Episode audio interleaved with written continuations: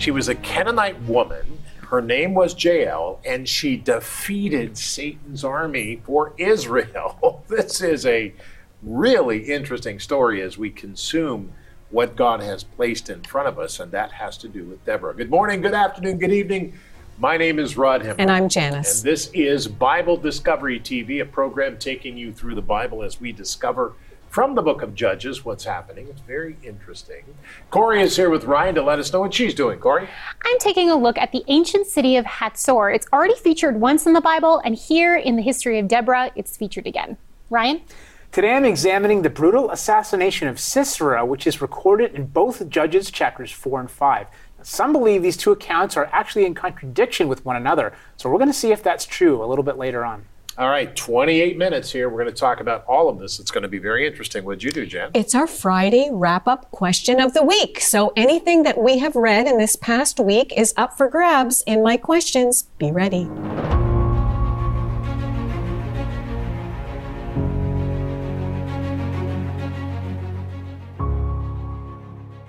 Judges 4 verses 11 through 22. Now Heber the Kenite, of the children of Hobab, the father in law of Moses, had separated himself from the Kenites and pitched his tent near the terebinth tree at Zaanaim, which is beside Kedesh. And they reported to Sisera that Barak the son of Abinoam had gone up to Mount Tabor. So Sisera gathered together all his chariots, nine hundred chariots of iron, and all the people who were with him from Harosheth Hagoyim to the river Kishon.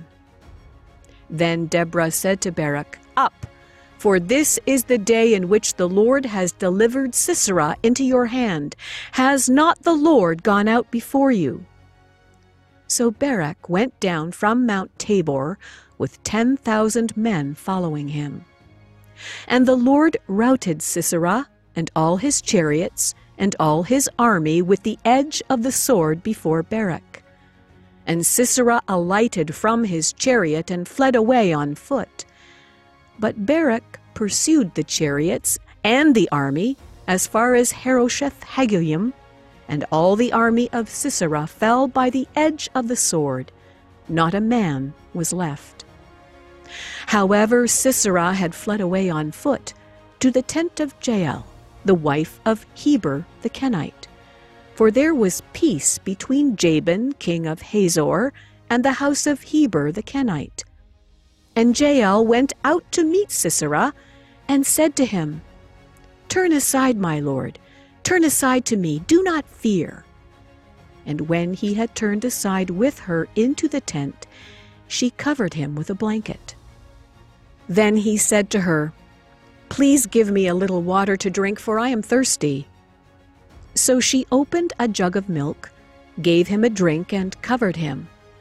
And he said to her, Stand at the door of the tent, and if any man comes and inquires of you and says, Is there any man here?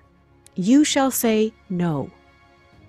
Then Jael, Heber's wife, took a tent peg and took a hammer in her hand, and went softly to him, and drove the peg into his temple, and it went down into the ground, for he was fast asleep and weary. So he died. And then, as Barak pursued Sisera, Jael came out to meet him and said to him, Come, I will show you the man whom you seek. And when he went into her tent, there lay Sisera dead, with the peg in his temple. Judges chapter 4, verses 11 through 22.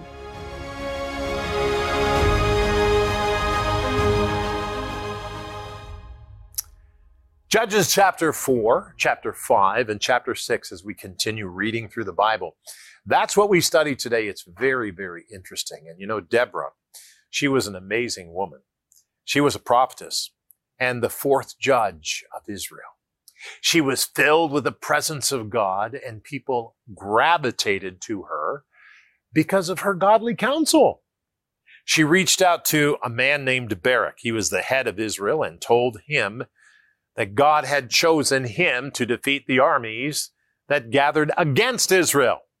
but he wouldn't go to battle unless she went with him. Now the truth emerges about where the tribes of Israel were at with God. Deborah was chosen by God to make his voice known. And in time, in her time, God defeated the enemy of Israel. God utilizes those who are closest to him. Now remember this Jael, a Canaanite woman, knew the truth about who God was and what commitment the people of Israel had with the Lord. It is Jael who finally defeats Sisera, a king running from Barak. As Israel pursues this battle, we should note that God always honors those who are closest to Him and close to Him. Now, you can become close to God, anybody can, if they invite Jesus Christ as their Lord and Savior, the only Son of God, begotten Son of God, and fully God and fully man. And if you have your Bible guide, turn to today's page because it is a good one. And if you don't, why not? You can call or write and get a hold of your Bible guide or go to BibleDiscoveryTV.com, click on the page, and it'll take you to a donate. Thank you so much for your donations. We appreciate that. But it'll take you to a place where you can download it then and uh, get it just as we have printed it. Very, very good. Today, a victory for Deborah. She is an amazing woman. And Father, we pray today that in spite of all the things going on in this world and people saying things and people mouthing off about this and that, we're not going to mouth off about anything. We're just going to read your word and your word's going to speak to us. So help us, Lord. Help us, Lord. We don't need to talk. We need to listen. Help us to listen to you, what you have said. In the name of Jesus Christ, this is what we said together. And everybody said with me, Amen. If you're watching this program and you're a Christian, I'm talking to you. If you're watching this program, not welcome. It's good to have you here. Thank you for joining us and consider, stay there and watch and consider coming to the Lord. Now, Judges chapter 4, verses 11 to 13 say it this way. Now, Heber, the Canaanite of the children of Hobab, the father-in-law of Moses, had separated himself from the Kenites and pitched his tent near the Tebereth tree at Zaanannim, which is beside Kadesh. And they reported to Sisera that Barak, the son of Abinoam, had gone up to Mount Tabor. So Sisera gathered together all of his chariots, 900 chariots of iron. Wow, that's a lot.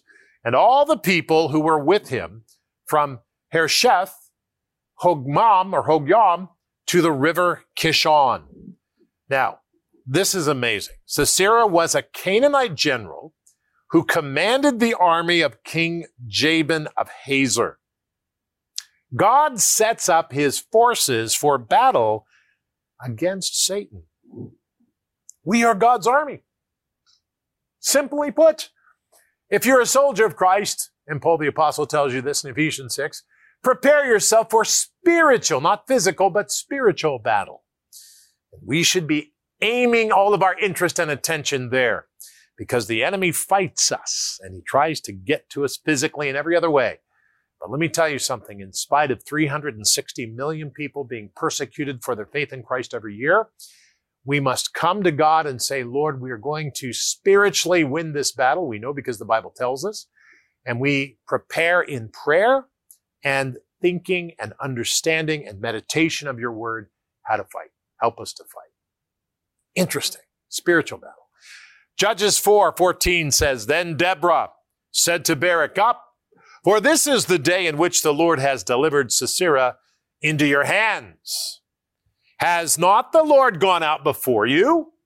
So Barak went down from Mount Tabor with 10,000 men following him, and the Lord routed Sisera and all of his chariots and all of his army with the edge of the sword before Barak. And Sisera alighted from his chair, as he got up from his chair and fled away on foot. But Barak pursued the chariots and the army as far as Harosheth, Hogam, Hogayim, and all the army of Sisera fell by the edge of the sword. Not a man was left. Brings me to the second point. God pursued the army of Sisera and they were defeated we continue to defeat Satan's army. We continue to win because the Bible says so. And let me tell you something, we do win because when we go to eternity, that's about gain for the Christian. That's not about loss. That's about gain. Keep that in mind. All right, we'll get to that in the New Testament. Now let's go back to the scripture because this gets interesting. Judges 4 17 to 20. Watch this. However, Sisera had fled away on foot to the tent of Jael. She was the wife of Heber the Kenite. For there was peace between Jabin of Hazor and the house of Heber the Kenite. And Jael went out to meet Sisera and said to him, Turn aside, my lord. Turn aside to me. Do not fear. this is amazing. And when he had turned aside with her into the tent, she covered him with a blanket. What's she doing? Verse 19. Then he said to her, Please give me a little water to drink, for I am thirsty. So she opened up a jug of milk and gave him a drink and covered him. And he said to her, Stand at the door of the tent, and if any man comes and inquires of you and says, Is there a man here? you shall say, No. Then Jael, Heber's wife, took a tent peg and took a hammer, oh my goodness, in her hand and went softly to him. And she drove the peg into his temple, and it went into the ground, for he was fast asleep and weary. So he died. And then, as Barak pursued Sisera, Jael came out to meet him and said to him, Come, and I will show you the man whom you seek. And when he went out to her tent, there lay Sisera, dead with a peg in his temple. My goodness, what an amazing story. A Kenite woman named Jael defeated the army of Satan. Can you believe that? Between Deborah and Jael, they're amazing. It is God who makes us strong as we obey him. Not what we have and not what we can do. And there might be people who have tons of armies and all kinds of great things, you know. Mama, mama, mama, we're the great, we're the great. Yeah, God, like that, can take you down. So we need to keep that in mind. Lord, we pray today as we build our confidence. Help us to trust you, Lord, because you control the hearts of every man. And Father, I pray today in Jesus' name that you would win the hearts of leaders and people in military today. In the name of Jesus Christ, this is what we ask. We all said together,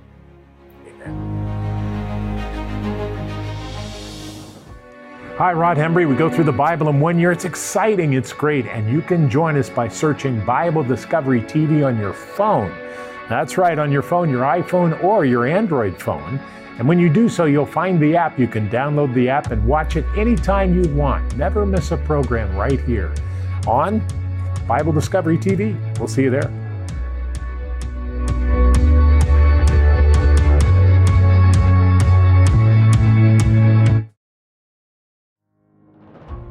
Today, you and I are going to be focusing in on the really interesting ancient city of Hatzor. So there's already been a coalition of kings that has been, you know, uh, led by the king of Hatzor already in the scripture. But here in uh, Judges with Deborah, uh, we see Hatzor being featured again, and there's another destruction of the city of Hatzor. So let's jump into the history and the archaeology of this site of Hatzor and see what we can learn.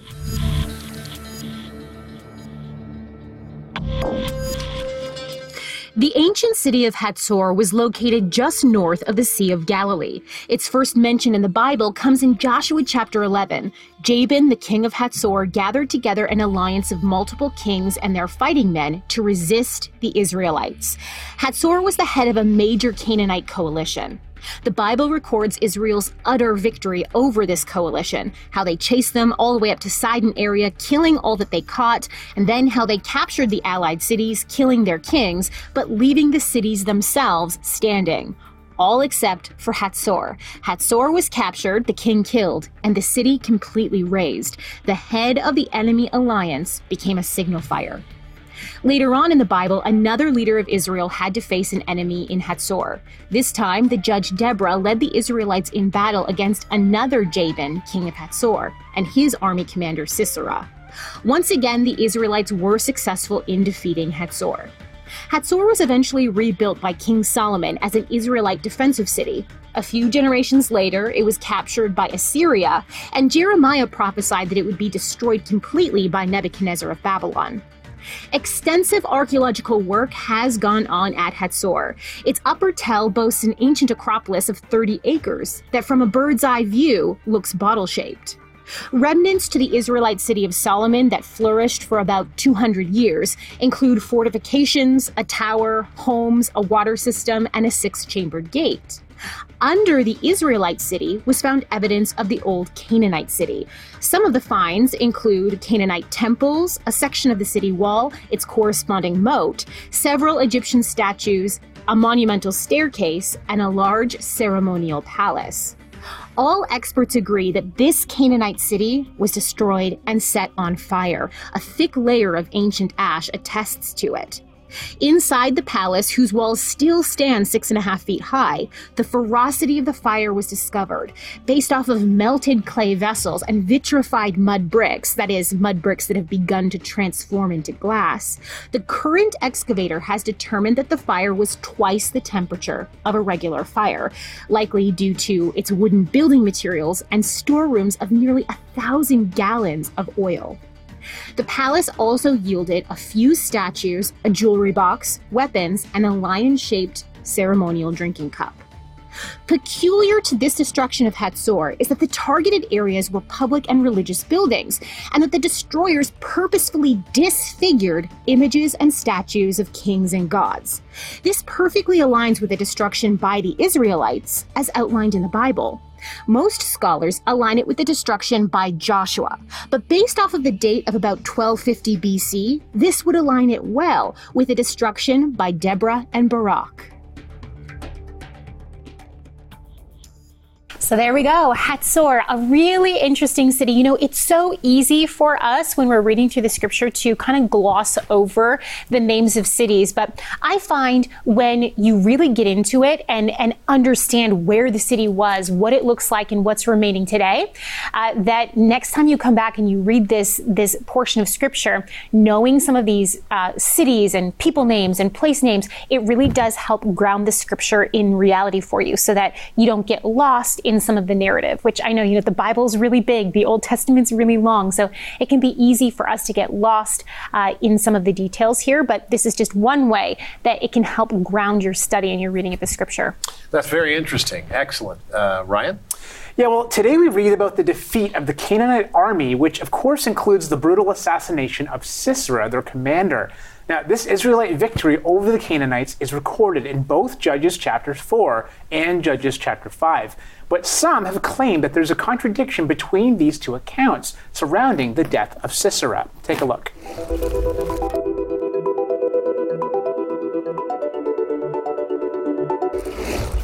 Though the Bible is beloved by many, still many others seek to discredit its claims that it is a divinely inspired work of God. In so doing, they make their own claims that the Bible contains many errors and contradictions. One of these supposed contradictions is found in Judges chapters 4 and 5, which recounts the assassination of Sisera. Sisera was the commander of the Canaanite army and had 900 iron chariots at his disposal. For 20 years, the Israelites were cruelly oppressed, but God had promised them a victory, and a victory they had. Judges 4 records the utter defeat of the Canaanite army, but Sisera escaped on foot to the tent of a woman named Jael. So Jael went out to meet Sisera and said to him, Come, my lord, come right in. Don't be afraid. So he entered her tent, and she covered him with a blanket. I'm thirsty, he said. Please give me some water. She opened a skin of milk, gave him a drink, and covered him up. Stand in the doorway of the tent, he told her. If someone comes by and asks you, Is anyone in there? say no. But Jael picked up a tent peg and a hammer and went quietly to him while he lay fast asleep exhausted. She drove the peg through his temple into the ground, and he died. This Israelite victory, including Sisera's brutal assassination, is again recounted in the very next chapter, though to some it seems contradictory. Judges chapter 5 verses 24 through 27 reads, Most blessed of women be Jael, most blessed of tent-dwelling women. He asked for water and she gave him milk. In a bowl fit for nobles, she brought him curdled milk. Her hand reached for the tent peg, her right hand for the workman's hammer. She struck Sisera, she crushed his head, she shattered and pierced his temple. At her feet he sank, he fell, there he lay. At her feet he sank, he fell. Where he sank, there he fell, dead. The allegation here is that though Judges 4 makes it perfectly clear that Sisera was fast asleep when he died, Judges chapter 5 seems to suggest otherwise. However, Judges 5 makes no such claim. In fact, the apparent contradiction arises here because of a failure to distinguish between different literary genres. Judges chapter 4, for example, is historical narrative, but Judges 5 as a song is clearly poetic.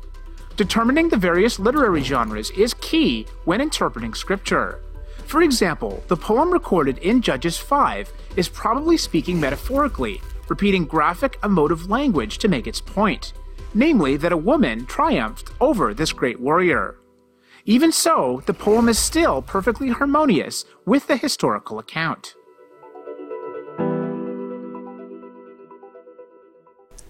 So far from being a contradiction, this poetic retelling of events in Judges 5 really emphasizes the prophecy made by Deborah in Judges 4 9 that Sisera's defeat would come at the hand of a woman, which would not be the norm. Also, take notice of Jael, or Yael in Hebrew. Her strength and skill had no doubt been toughened by a common Bedouin duty of hammering down pegs to secure tents, or striking them loose to take down tents. Now, something else that's interesting to consider is this. The ancient battle against Sisera has a more modern counterpart in history. According to Judges 521, the Lord sent rain which flooded the stream and valley, neutralizing the 900 chariots of iron that Sisera had amassed against Israel. Some chariots were swept away, while others were bogged down in the mire caused by the cloudburst. Now, a similar thing happened when Napoleon defeated the Turks in the same place in AD 1799. The historical account of Sisera's defeat uh, does not mention how it happened, but Deborah's song adds the footnote giving us the information. You know that that is really fascinating, and uh, and, I would simply say that uh, as you study the Bible, it uh, the conflict of man uh, parallels in a lot of ways, and that's something to look at. Make sure you get your Bible guide. This is the March Bible Guide. Make sure you get a hold of yours. Write us or call us, and you can do that. It's very important. Corey, you also do something on the weekend with your husband. I do. My husband Matlock and I, we do a chapter by chapter recap of everything that was assigned to us in the Bible reading. So for in the Bible Discovery Guide, each week you have a certain amount of scripture that you're supposed to read so that you'll read through the Bible an entire year. We know that that schedule can be a lot to take. So uh, if you get fallen behind a little bit, you can watch the recap, get caught back up for the next week so you don't get bogged down. So if you're interested in that, check out my YouTube channel. It's just my name, Corey Babechko. Yeah, and it, it's that's very important. That's a good one too. Uh, also, remember that uh, this is a, a, a fast read through the Bible, but we highlight the 15 verses in the daily programs, and it's also you can get a hold of it in the Bible Guide. I know I'm pushing the Bible Guide a lot, but I really want us to get a hold of that, so that's good. Uh, Corey Babechko at uh, uh, youtube.com. That's a very important one. Uh, excellent. Okay, Janice, we have a question coming from the Bible. We do. Which is over a thousand pages. By the way, did We you know there's more words in the New York Times Weekend Edition than there are in the New Testament of the Bible? Didn't know that. That's something. I was watching Johnny Carson and I was watching uh, Billy Graham on Johnny Carson, and Billy Graham said that. Did he? He did. And this is back in 1973. So, anyway, hmm. really interesting. I never knew that. I didn't either. Anyway, Learn something new every day. Every day. There you go. Well, let's learn something today. I know there's a lot of you that are playing along with us at home. Anywhere from Joshua 5 to Judges 6 is where I took a look in my Bible for this question. Here it comes.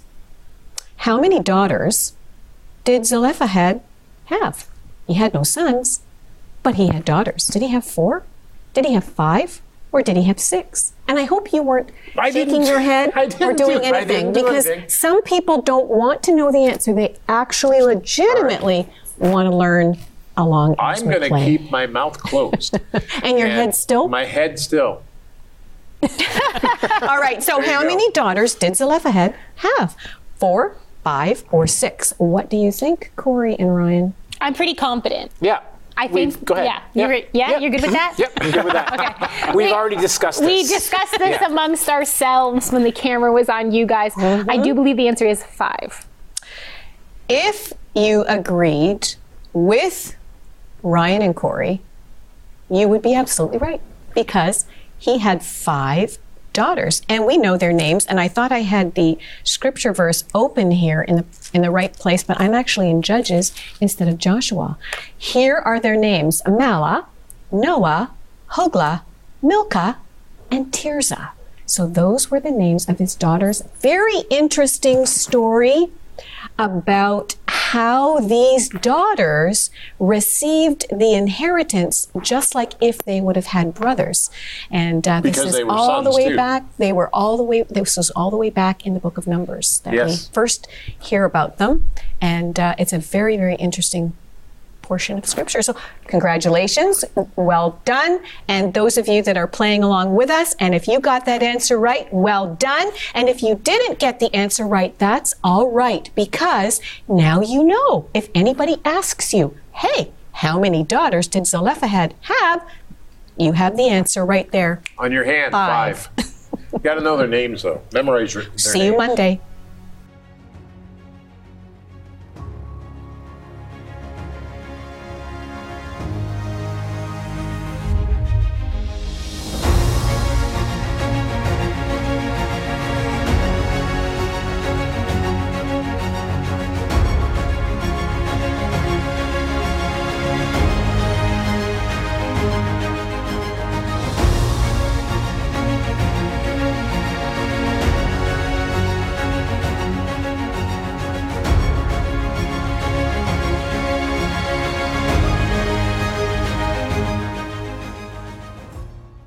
Thank you for joining us today and being a part of us studying through this particular passage of Scripture. We're going to continue on tomorrow. It's going to be a great day.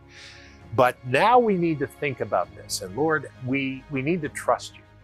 So help us to pray. Pray this way with me. Pray, Father, I, I pray today that you would help me to trust in your ways and in your work.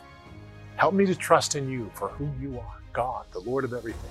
In Jesus' name, amen.